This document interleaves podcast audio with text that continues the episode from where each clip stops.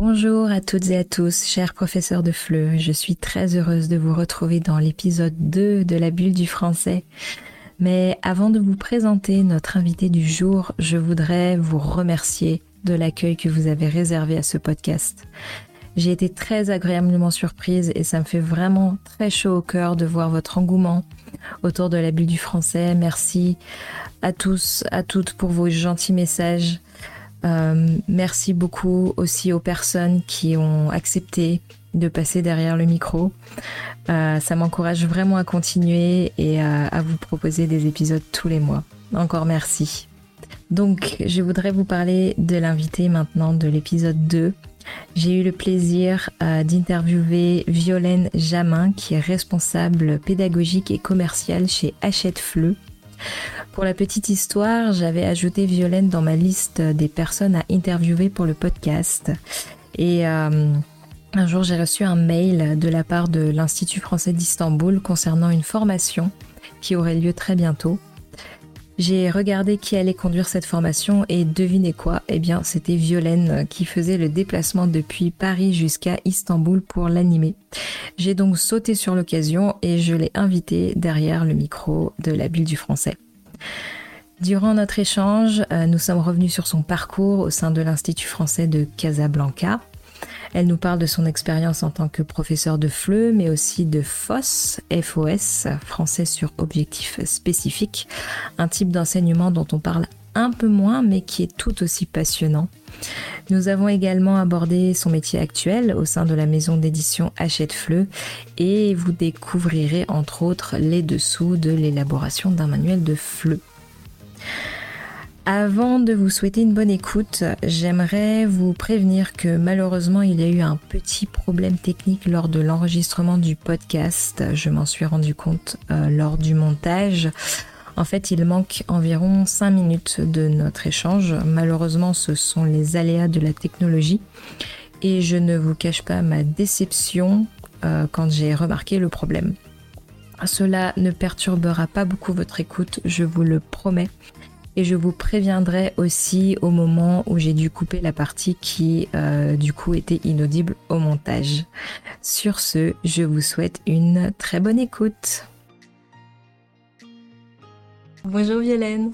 Bonjour Johanna. Merci à toi de participer à ce deuxième épisode du podcast La Bulle de Français. Avec plaisir. Et est-ce que tu peux te présenter, s'il te plaît? D'accord. Euh, ben, je m'appelle Violaine, je suis responsable pédagogique et commerciale pour les éditions Hachette Fleu. Et je suis aujourd'hui à Istanbul pour quelques jours euh, de travail en Turquie. Oui, oui, c'est vrai que je voulais, je te l'ai pas dit euh, tout à l'heure, mais j'avais l'intention de t'interviewer avant que tu viennes à Istanbul. Et j'ai reçu un mail de l'institut sur la formation que tu allais proposer. quand j'ai vu que c'était toi, je me suis dit, ah, c'est parfait. Elle est sur Istanbul, je vais pouvoir la rencontrer pour, euh, pour l'interviewer pour le podcast. Ben c'est beaucoup plus sympa en direct, du coup. Oui, oui, oui. en face à face. Voilà. Ça tombait bien. D'accord. Mais tu avais déjà pensé, donc avant que je vienne. Exactement. Ok. J'avais déjà pensé à toi. le hasard fait bien les choses. Exactement. Alors, dis-moi dis un peu plus sur, euh, sur ton métier. Qu'est-ce que tu fais exactement? Donc, euh, sur mon métier, ça fait six ans que je travaille aux éditions Hachette Fleur. D'accord. À la base, je suis prof de FLE. J'ai travaillé au Maroc pendant un peu plus de six ans aussi. Mhm. Et euh, j'ai beaucoup aimé enseigner le FLE au Maroc, à l'Institut français de Casablanca et d'El Jadida, dans une petite et plus grande ville. Mhm. Et puis, euh, au bout d'un moment, j'avais envie d'un peu de changement. Pourquoi pas de rentrer en France, de découvrir Paris Parce que donc j'habite à Paris maintenant et j'avais jamais habité à Paris avant. Et j'ai trouvé euh, ben, un peu par hasard, et, ça s'enchaînait bien avec mon retour en France, donc ce travail euh, de l'autre côté du livre de Fleur, euh, toujours dans la pédagogie, puisque je présente les méthodes de Fleur aux profs de Fleur dans le monde, dans, mhm. enfin, dans un certain nombre de pays. Et j'anime beaucoup de formations pédagogiques autour de ces livres. Et j'ai aussi un rôle commercial, donc de vendre ces livres de Fleur, que ce soit pour les petits les moyens, les grands apprenants. Donc voilà, dans des contextes d'enseignement assez variés en différents pays. Donc tu es amené à voyager beaucoup, j'imagine. Voilà, je voyage beaucoup. Euh, ça dépend des périodes. Mais là, notamment entre février et juin, j'ai beaucoup de déplacements, puisque les profs euh, aiment bien connaître les nouvelles méthodes avant euh, le choix pour la rentrée de septembre. Oui, d'accord. Et dans quel pays tu voyages le plus? Dis-moi, est-ce qu'il y a des pays... euh, Alors, bonne question. Je voyage beaucoup en Italie, qui est un D'accord. pays important, euh, très, euh, où il y a énormément de- d'apprenants de français Oui. dans les écoles publiques euh, Mhm. et privées. Et donc, beaucoup en Europe. Moi, c'est surtout l'Europe de l'Est et les Balkans. Beaucoup en Grèce et en Turquie, Mhm. une fois par an à peu près. Et aussi en Afrique et au Moyen-Orient, en sachant que ben, voilà, je ne peux pas non plus aller tout le temps partout. Ouais, en général, c'est une fois par an euh, dans les pays comme la Turquie. Et euh, l'Italie, peut-être deux ou trois fois par an parce que c'est plus près, c'est plus facile aussi. Ouais, d'accord. Et j'ai vu, euh, parce que je suis allée voir sur euh, ton expérience sur LinkedIn, que tu avais aussi enseigné dans les entreprises au Maroc, ça? Je me suis spécialisée dans le FOSS, Oui, le français sur objectif spécifique, quand j'ai travaillé au Maroc. Parce qu'au Maroc, c'est un pays francophone où beaucoup de Marocains ne parlent pas très bien français ou pas du tout. Beaucoup. Enfin, parce que souvent, on pense que tous les Marocains parlent français, mais c'est pas le cas. Mhm. Selon leur environnement, euh, c'est quand même le- la langue euh, nationale, c'est l'arabe. Et du coup, j'ai trouvé ça intéressant bah, de faire beaucoup de fausses parce qu'il y a énormément de Marocains qui ont besoin de travailler en français. C'est la langue économique du pays, encore beaucoup plus que l'anglais. Moi, j'ai travaillé dans différents domaines, du coup, découvert plein de domaines, comme euh, bah, que ce soit l'hôtellerie, les assurances, les banques. euh, j'ai travaillé à la SNCF euh, marocaine, d'accord. qui ne s'appelle pas la SNCF, hein, mais les cheminots. Oui, Euh, beaucoup avec des étudiants dans des écoles de commerce ou des écoles d'ingénieurs. Du coup, ça me faisait vraiment découvrir des domaines professionnels oui, très variés. J'étais plongée dedans et je devais les aider à être efficaces en français le plus rapidement possible. Donc, c'était des beaux échanges. Oui, Et comme je travaillais dans un institut français qui est gros, hein, c'est le plus gros du monde, Casablanca, Ah, d'accord, je savais pas. j'ai pu me spécialiser dedans parce qu'il y avait énormément de demandes en fausse. D'accord. Et tu as fait une formation préalable pour enseigner J'ai le eu des formations, oui, et puis j'ai pu être formatrice de formateurs pour des profs, des collègues euh, de l'Institut français Ouais. qui avaient besoin. euh, voilà. On avait toujours besoin de plus de formateurs. Hmm, D'accord. Et, et quelle est la spécificité pour enseigner le, le FOSS par rapport au FLE? Comment, c'est quoi Je la que c'est différence? un français, euh, en général, c'est des apprenants qui ont peu de temps, Oui, qui, parce qu'ils travaillent, ils ont un emploi du temps assez chargé, il faut être très flexible Hmm, et leur donner des outils euh, vraiment très pratiques. Donc quand on fait du FLE, c'est plus du français général où on a plus de temps, on fait du français peut-être plus plaisir. Là, il y a d'autres enjeux de travailler en français. Ça peut être beaucoup de stress pour eux. Ça peut être difficile parce que la langue est, est utile, mais aussi au Maroc, c'est pas toujours facile parce que si je parle pas français, ça veut dire aussi que je viens d'un milieu social moins aisé. C'est hmm, parfois une honte de le dire. hmm. Donc c'est beaucoup de psychologie autour du français D'accord. et mais des enjeux voilà, de progression professionnelle. Et donc, il faut être très flexible aussi. J'ai eu beaucoup de parcours particuliers avec des non-marocains, des Allemands, des Américains, euh, des Espagnols qui venaient travailler euh, au Maroc et qui avaient besoin d'apprendre le français pour travailler ou pour se débrouiller aussi dans la vie de tous les jours, Oui, qui préféraient apprendre le français parce que pour eux, c'était plus facile que d'apprendre l'arabe, oui, qui est beaucoup plus différent de leur Mhm. langue. Et c'était aussi un plaisir, mais euh, beaucoup de flexibilité avec des directeurs qui avaient très peu de temps. Donc c'était non, c'était très varié. D'accord. Et est-ce qu'on peut commencer le français en débutant euh, à partir du, du FOSS? Les, Oui, les, oui, oui. Moi j'ai eu les des profils, grands ouais. débutants. J'ai eu des femmes de chambre dans l'hôtellerie analphabètes. Ah oui. qui avaient besoin de parler. Donc oui, on fait que de l'oral à ce moment-là. C'est quoi la différence de commencer avec le FOSS par rapport à commencer avec le FLE? Mais ça veut dire qu'on va cibler la même base, objectifs bien non? précis. Ouais. En fleur, on va apprendre à se présenter, à, à parler du monde autour de soi. En fausse, on va faire la même chose, mais euh, sur des tâches euh, dans le. Si je, je suis femme de chambre, je dois parler à certains clients. Je vais apprendre euh, Oui, les bases de ce que je fais. directement, c'est on, spécifique. on va, oui, ouais. Hmm, on va finalement limiter le champ d'action à des tâches professionnelles. Donc on va, on va repérer tout ce que je dois faire en français, que ce soit à l'oral ou à l'écrit, et j'apprends ça en priorité. D'accord. Et après, plus le niveau augmente, plus on va élargir, Oui. mais on a moins de temps. Donc on va cibler plus les objectifs. D'accord. Donc c'est même peut-être plus intensif les cours, j'imagine, Oui, euh, pour eux. selon S'ils ont une deadline, euh, oui. Oui, en général, c'est des formations plus courtes. Donc vraiment, on cible les besoins. D'accord. Et on essaye d'observer beaucoup ce qu'ils font avant de démarrer la formation. D'accord. Et quand tu, par exemple, tu enseignes à euh, un ingénieur et à une femme de chambre, toi, tu dois aussi t'adapter. C'est pas facile, non? C'est pas toujours euh, facile euh, d'avoir suffisamment d'informations avant de démarrer la formation. Donc en général, au début des cours, euh, moi je pose énormément de questions. J'essaie Mm. de les observer euh, dans leur travail. Et ce qui est compliqué, c'est qu'on peut avoir des groupes un peu hétérogènes. Oui. Ça, plus que dans le FLE, où on a en général un effectif plus important. Oui, il faut savoir s'adapter beaucoup. En cours particulier, euh, c'est plus facile parce qu'on a une seule personne, mais pareil, on ne fait pas vraiment du FLE ou du FOSS. On- alors, je sais que je leur demande ce qu'ils veulent faire. Souvent, c'était des postes de direction en cours particulier qui savent. Ils savaient exactement ce qu'ils voulaient. Donc, euh, en général, ils voulaient parler ou voulaient que je les corrige. Donc, il faut savoir vraiment s'adapter et puis aussi savoir euh, les orienter. Parce Ouais. face à nous des gens un peu perdus. Bien sûr. C'est quand même nous qui savons comment, euh, comment ils peuvent progresser le mieux. Ouais.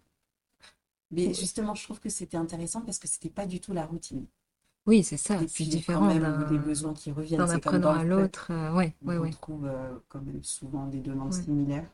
J'imagine, euh, j'imagine, tu apprends plein de choses aussi, toi. Oui, du oui. coup, euh, très enrichissant. Ouais. Ce qui va manquer dans le FOSS, c'est des supports pédagogiques. oui, j'allais le dire. On a moins de Il y a moins le de. Et là, je connais Mm. bien aujourd'hui le, vraiment les ressources, les Mhm, méthodes. mhm. Il y en a moins pour le FOSS. Donc, euh, Comment il va tu faisais, créer plus euh, de supports soi-même. D'accord. Donc, tu, comment tu faisais, toi? Des documents authentiques euh, qu'on adapte. D'accord. On essaye de prendre aussi des documents de leurs entreprises, euh, tout ça. Oui, donc, ça demande plus de, de travail, Ça demande plus de euh, préparation. Ouais, plus de préparation en général, euh, selon cours, les ouais. domaines, oui, ça va demander plus de préparation. On va avoir une très bonne méthode FLE qu'on suit. Et pour le FOSS, on peut, on a, on peut céder la méthode FOSS, mais ça va jamais être exactement oui, le métier ciblé. oui c'est difficile, j'imagine, de faire un, un manuel euh, pour, pour... Bon, on a des manuels hein, de FOSS un peu plus généralistes qui Oui, regroupent voilà. pas mal de besoins pour travailler en français. Mhm, on a Objectif Express, mais euh, ça reprend plusieurs métiers, donc il faut, Oui, c'est ça, il faut prof- enrichir de voilà, son côté. euh, il faut adapter un Les petit peu cours, ouais. certaines choses. Oui. D'accord. Ah ouais, c'est chouette, c'est intéressant. Moi, je me souviens, j'avais un... Je donnais des cours privés sur Verbling. Je sais pas si tu connais la plateforme. ne. C'est une plateforme, c'est une énorme plateforme américaine euh, où en fait on peut donner des cours de langue, mais tu peux t'inscrire. Bon, il y a un processus de sélection quand même, mais tu as vraiment toutes les langues du monde en fait. Et euh, j'avais un, un apprenant du Pérou qui m'avait demandé euh, de lui donner des cours parce qu'il allait euh, partir au Québec euh, en tant que... Qu'est-ce qu'il faisait dans le Haïti, je crois, le, le- informatique. Et en fait, j'ai pas pu parce que j'avais pas de, je savais pas du tout comment aborder le français Mhm. justement sur objectif euh, spécifique. Je, je savais pas comment, sous quel angle commencer. Et, euh. Et essayer de repérer euh, de, qu'est-ce qu'il a besoin de savoir dire à l'oral et, et à l'écrit. Ouais. Et euh, partir vraiment de ses besoins, mais ça demande une analyse préalable quand même importante. Mm. Et puis oui, il y a des formations en cours fausses. Je comprends que ça puisse être déroutant au début. ouais, ouais, ouais. Mais je ne connaissais pas la plateforme. Du coup, on peut trouver des profs. Oui, tu as des preuves de, de n'importe quelle langue que tu veux apprendre, même des que mon langues. projet euh, depuis un an et demi, c'est d'apprendre l'espagnol. Ouais, Je suis très motivée. oui, Et je trouve qu'en tant qu'enseignante, euh, c'est très enrichissant de prendre des cours soi-même. Tout à euh, fait. voilà, Pour voir un petit peu euh, voilà, réfléchir au process. comment les euh, autres font et nous-mêmes de se mettre dans la peau de l'apprenant et Exactement. Et oui, c'est vrai. De, de, de voir un petit peu euh, leurs difficultés ou euh, les, les, les problématiques euh, qu'ils peuvent oui. rencontrer, c'est vrai. Ouais, moi, j'ai pris des cours de turc sur cette plateforme et des cours d'allemand aussi, parce que je parle allemand. Normalement, j'ai un niveau C1, mais ça fait 8 ans que j'ai pas pratiqué, donc forcément, c'est un peu parti. Euh, mais voilà, j'ai pris des petits cours de conversation euh, d'allemand aussi sur cette plateforme et, et ça m'a donné des idées pour mes propres cours aussi, la manière dont il de- abordait euh, les, Oui, voilà, les de- de choses, euh, ouais. J'ai repris euh, certaines choses que je faisais avec lui euh, pour mes apprenants euh, de français. D'accord. Mais c'est toujours bien de d'autres façons de faire. C'est ça, Mm. c'est ça. Exactement. Alors, j'aimerais revenir un peu plus sur, euh, sur, sur ton métier euh, d'aujourd'hui. Euh, Oui. Donc, tu es responsable, c'est ça, pédagogique à fait. à Hachette-Fleu et commercial.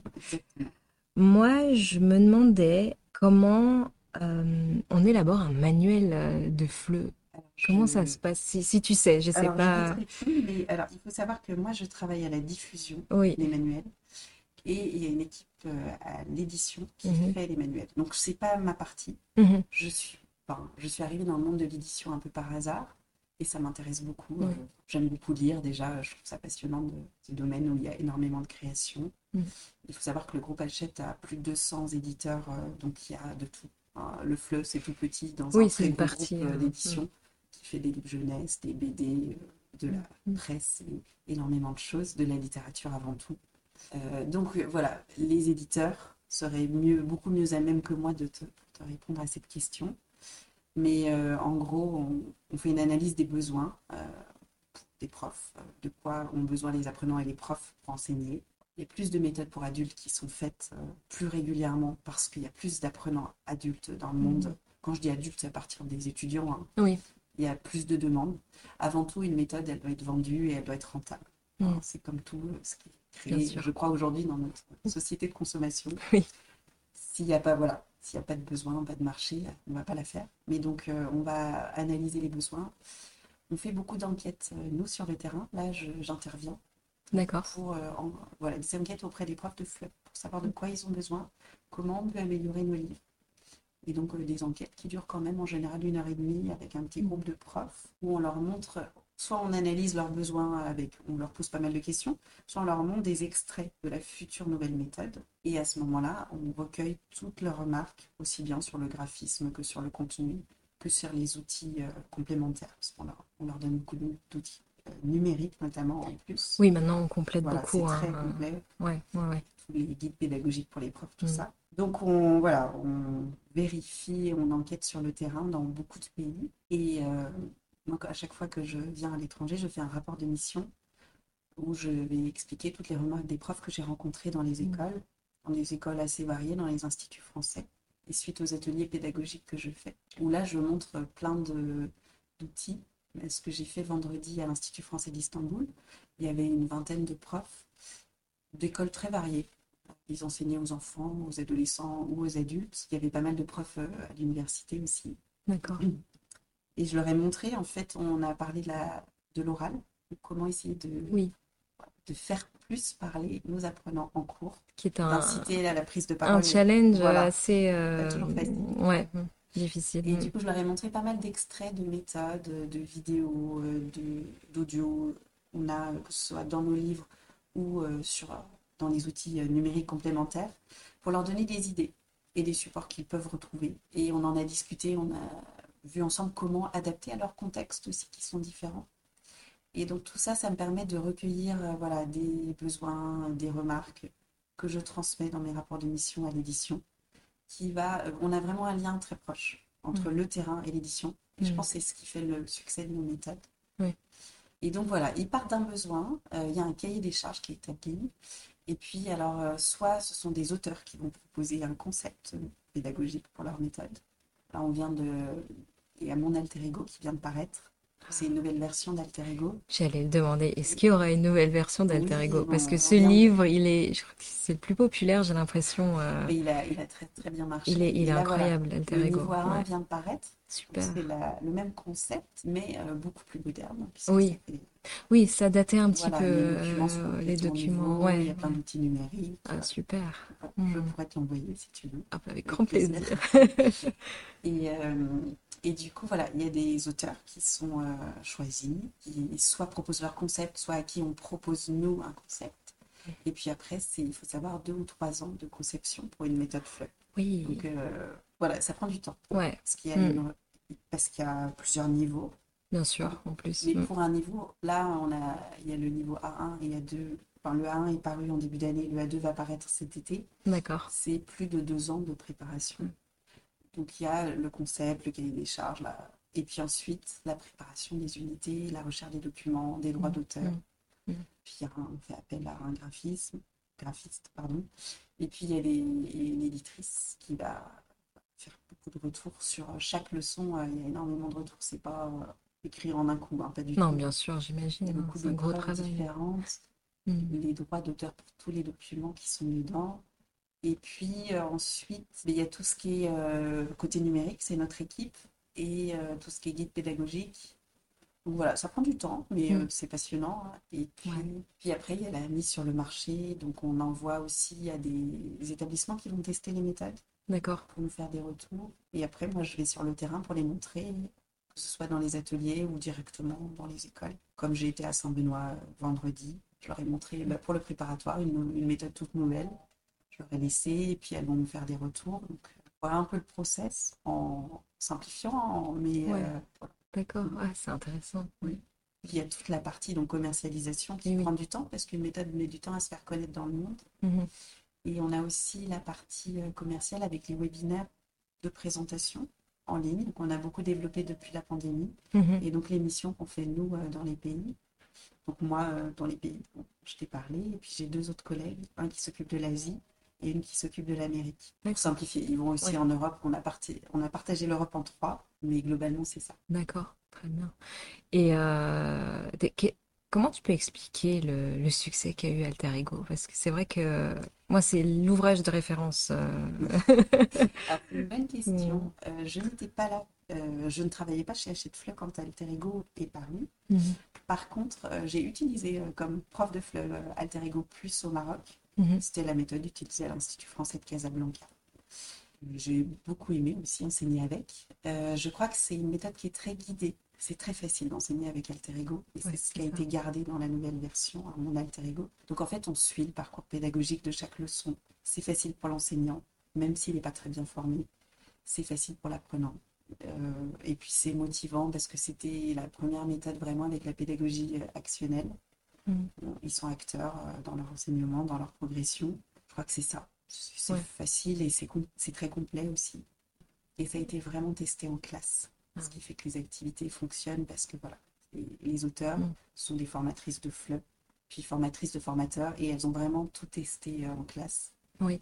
Ce qui, voilà, ce qui fait que ça marche. Parce que c'est vrai que pour certaines méthodes euh, qu'on utilise, parfois il y a des, des, des exercices, des activités qu'on a du mal à mettre en place avec la classe. Et j'en parlais avec Victor justement, et je me suis dit, mais est-ce qu'ils testent avant des fois, tu vois, pour, pour mettre en place ces activités-là? Parce que ça marche pas en fait, il y a des choses qui marchent pas. Mais alors nous, c'est vraiment testé en classe. Après, je sais pas ce qui se fait ailleurs, mais c'est important, c'est sûr. Et tous nos auteurs sont des formateurs de fleurs. Et après, on a évidemment dans le monde des contextes d'enseignement très différents. Donc certaines choses vont mieux marcher dans certains pays que dans d'autres. Oui, c'est ça aussi. Mm. Et ce qui est nouveau dans les nouvelles méthodes, hein, euh, comme mon alter ego, c'est que ce sont des méthodes beaucoup plus flexibles qu'avant en termes de Mhm. volume horaire. Il y a toujours des activités plus qu'on peut utiliser si on a le temps. Des... Et ça, c'est nouveau. Des ressources numériques complémentaires, Oui. optionnelles. Mm, mm. Par exemple, à la fin des leçons, il y a des tâches cibles qui durent 15-20 minutes, alors qu'avant, on avait des projets beaucoup plus longs, qui Mhm. étaient plus compliqués à mettre en place. Ça a été vraiment pensé pour que ce soit plus flexible. Ouais. Donc j'espère que ce sera plus pratique pour les profs de fleurs. Ouais, parce que c'est vrai que ben, euh, une méthode, il faut qu'elle reste assez générale quand même pour, pour Oui. pouvoir être enseignée euh, dans, dans, dans tous les pays du monde. Euh, et c'est vrai que des fois, c'est pas, on a du mal à l'adapter en fait à notre public. euh. Oui, c'est vrai que ça va dépendre après de ce que Ouais. vous faites. Mais Alter Ego, il y avait une version pour la Chine, il me semble, un peu différente. Euh, Les, les- je crois que les, les photos, le graphisme est un tout petit peu différent, il me semble. Alors c'est possible, comme je travaille pas avec Ouais. la Chine, je suis pas Je sûre, qu'ils mais avaient je pourrais légèrement renseigner si tu veux. modifié ouais, pour s'adapter, parce que je pense que c'est Oui. peut-être plus spécifique la Oui, Chine. oui, euh, et plus, c'est un marché, plus de temps euh, pour chaque niveau en général. Ouais. Mais je suis pas du tout spécialiste du Mm. coup de l'Asie. Je pourrais me renseigner si tu veux. Ouais. Et c'est vrai que pour certains pays, on adapte nos méthodes, tout à fait. Mm, C'est intéressant de savoir, voilà, en fonction des pays, euh, même au niveau des exercices, ouais, ouais, il y a des exercices qui marchent mieux, des activités qui marchent mieux dans certains pays par rapport à d'autres, en fonction de la, de la manière dont les, les, les apprenants apprennent, même culturellement parlant. Il y a des choses qui les touchent plus que d'autres. Voilà, c'est ça, Ah, ouais, oui, des sujets, euh, Et après, euh, c'est le prof qui va adapter aussi certaines choses. bien sûr. Et dans les guides pédagogiques, ils ont beaucoup de, comment dire, de remarques ou de possibilités pour aller plus loin, pour Mhm. adapter. Donc ça, je trouve que c'est pas mal de, je le redis toujours aux profs, de regarder le guide pédagogique. parce On l'oublie ont souvent, le guide pédagogique. Oui, Et oui. de- mais des infos utiles, Mm. et des fiches pédagogiques en plus, qu'on peut remplacer certaines activités du livre. Mm. Donc, mais c'est sûr qu'après, chaque contexte est différent. Et chaque groupe est différent, chaque prof est différent. Oui, c'est toujours, il faut aussi savoir s'éloigner du livre. Voilà, Le voilà, c'est pour les aider, mais pas pour ça, leur ça. imposer quoi que ce soit. Exactement. Mm. ouais. Mais le guide pédagogique, oui, parce que moi, moi, je l'oubliais au début, je l'utilisais pas du tout. Et puis jusqu'à ce qu'un jour, quand même, j'ouvre le guide pédagogique et je me dise, même- ah, Oui, c'est quand même utile. oui, c'est bien. Oui. Ça donne ça des fait- idées, ça donne. Ça fait partie de mon travail de Ouais. montrer aux profs toutes les ressources qui existent autour Mm, d'une mm, méthode. On a plein de vidéos sur TV5 Monde, on a plein de choses qu'ils connaissent pas forcément.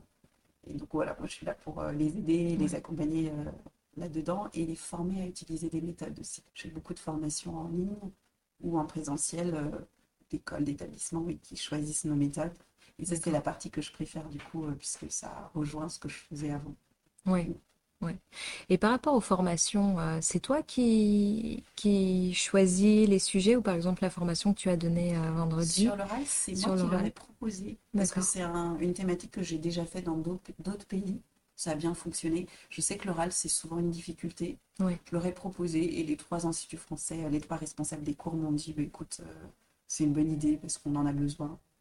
Quand je dis les trois, c'est-à-dire Istanbul, Ankara et Izmir. Hmm, d'accord. Donc, je propose et je demande toujours aussi, à moins que vous ayez une autre thématique euh, soit plus utile, Mhm. en général, on, on en parle.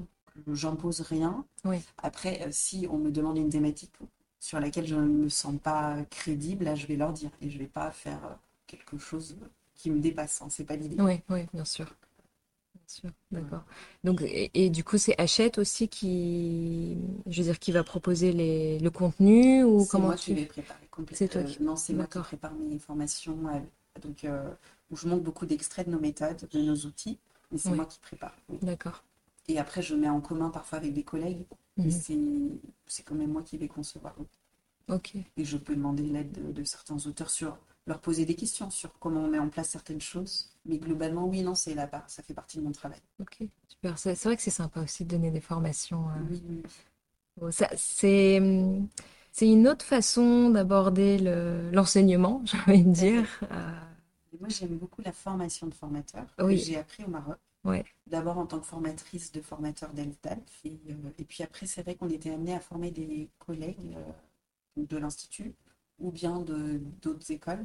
Et donc, c'est vraiment quelque chose que j'apprécie et que je peux continuer à faire d'une autre façon. ouais, parce que on peut partager notre expérience, ça. on peut, Et, euh, et puis, bah, à partir de leurs expériences aussi. aussi, ouais, ouais, ouais. Oui. Ouais, c'est un partage. C'est ça que j'aime euh, Et aussi. c'est l'occasion pour les profs de fleurs en général, ces ateliers, de partager, de se rencontrer, Oui, mm. d'échanger. Et Ils n'ont pas tant d'occasions que ça, j'ai l'impression. oui, c'est vrai, c'est vrai.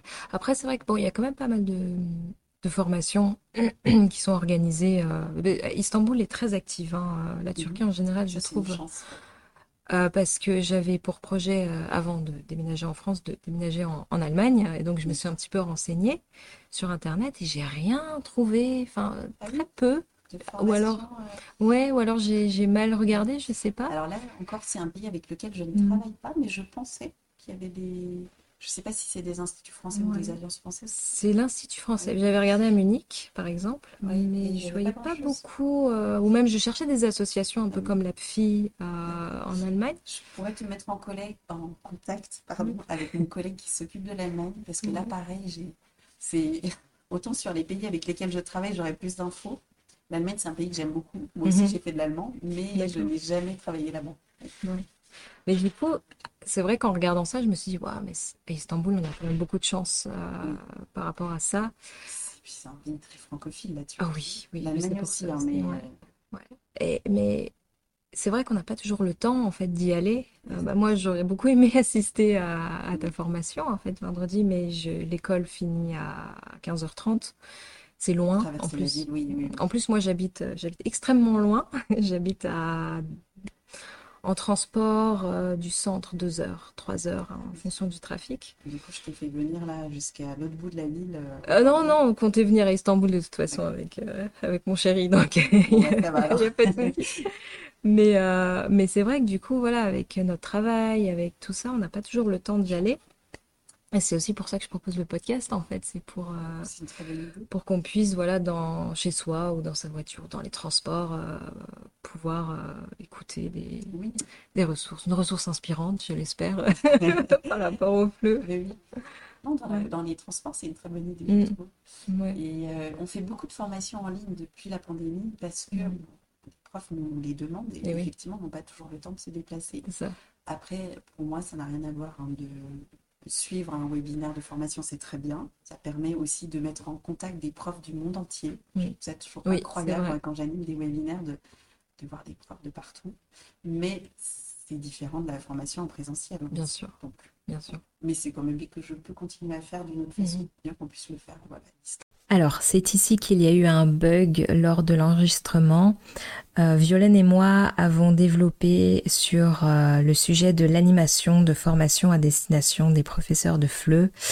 Euh, nous avons dit entre autres que c'était très enrichissant et que ça permettait aussi aux profs de se rencontrer, d'échanger sur leurs pratiques, leurs difficultés, leurs méthodes, etc. Euh, puis ensuite, je lui ai demandé de euh, si elle avait euh, trois conseils à donner au professeur de FLE. Et le premier conseil qu'elle nous donne, c'est d'essayer de prendre un maximum de plaisir grâce à ses expériences de vie dans l'interculturel, car le partage de notre culture et le côté humain font partie de notre métier. Voilà, maintenant je vous laisse avec la suite et la fin de ce podcast. Moi, c'est ce que j'ai toujours essayé de faire. Après, euh, voilà, il y a des choses qu'on comprend plus ou moins dans d'autres cultures, mais en tout cas, c'est ce partage. Un autre conseil, euh, faire confiance aux apprenants aussi. De, voilà, ils n'ont pas toujours la maturité euh, pour, euh, selon leur âge ou selon le moment de leur vie. C'est pas forcément leur priorité d'apprendre le français, mais ça viendra peut-être plus tard. Donc leur donner les outils, leur, les conseiller, puis faire confiance que ça peut. il peut y avoir un déclic plus tard quand ils seront peut-être plus nos apprenants. Mais euh, j'ai parfois des apprenants qui me recontactent des années après pour me remercier ou pour, euh, pour me dire où ils en sont. Et alors que, bon, voilà, à ce moment, il y a, il y a peut-être 10 ans, c'était pas leur priorité. C'est ça. Et aussi, euh, un autre conseil, bah, peut-être ce serait plus leur souhaiter bon courage, parce que je sais que c'est un métier qui n'est pas facile, qui demande beaucoup de préparation, Ouais. Beaucoup aussi d'énergie. hein, quand on est prof, en général, prof de FLE, oui, mais tous les profs, on ne peut pas être fatigué. hein, on est Ouais. toujours, à- on anime Ouais. notre classe. On sous-estime tellement on- voilà. euh, ce côté-là, oui. du courage, de l'énergie et, euh, et prendre soin d'eux, de leurs apprenants, oui, mais avant tout d'eux. Mm. Donc, euh, hein, pour la petite anecdote, euh, dans mon atelier de vendredi, il y a un moment où on réfléchit ensemble, on fait un remue-ménage sur quelles sont les petites bonnes Pour qu'on puisse, voilà, dans... des astuces euh, pour euh, être de bonne humeur le matin, ces Mm. matins un peu difficiles où on est fatigué. Quelles sont nos bonnes astuces pour euh, voilà, se lever du bon pied? Voilà, c'est dans mon alter ego où on fait réfléchir nos apprenants pour qu'ensuite on puisse parler de ces activités du quotidien. Mais euh, donc c'est ça, trouver les bonnes Super. astuces pour euh, que ce soit pas trop difficile euh, de se lever le matin et profiter de ces journées Ouais. En enseignant le fleuve. Est-ce que tu peux nous partager une de ces astuces, peut-être? Une de ces astuces. Alors la plupart des profs répondent un bon café. Oui. Moi je dirais un bon petit déjeuner et euh, à penser à un moment chouette euh, qui va venir dans notre journée. Il y en a Mm. forcément un. Mm, mm. quelque chose, j'y pense le matin et je me dis ça va être trop bien. Ouais. Même un tout petit moment, hein, un échange avec un collègue que j'aime bien, euh, quelqu'un que j'aime bien en dehors du boulot. hein. Ouais. Ce serait peut-être ça. Je sais pas ce que tu en penses, si toi tu as une bonne astuce. pour, Moi, euh, est-ce que... Ouais, bah, c'est ça. Moi, c'est vrai que je cherche euh, aussi euh, quelque chose qui va me motiver pour démarrer la journée, quelque chose de bien qui va se passer. Moi, en général, ce sont mes collègues. Parce qu'on s'entend bien, on rigole bien, super, et euh, je sais que euh, c'est voilà au boulot ça va pas être trop trop difficile euh, dans le rapport avec mes collègues donc c'est ce qui me motive Travailler dans, la- enfin, dans une bonne ambiance. dans la bonne Voilà, c'est voilà. tellement important. Mm. c'est ça de, de, de rire Oui. de de pas trop se prendre au sérieux ouais. Oui, oui. Et moi j'ai beaucoup de chance pour ça aussi, avec des super Ah, bien. collègues que je remercie au passage. super chouette Mm. très bien bah, écoute merci beaucoup Violaine d'avoir répondu à mes questions. Et puis euh, à très bientôt. À bientôt. J'espère que ce deuxième épisode vous a plu. N'hésitez pas à le partager aux professeurs de FLE autour de vous et aussi à vous abonner sur la plateforme que vous êtes en train d'utiliser. Vous pouvez aussi vous abonner à ma newsletter que je diffuse tous les mois et qui fait part de toutes les actualités de la bulle du français. Bien sûr, je vous mets tout ça dans euh, la description du podcast. À bientôt!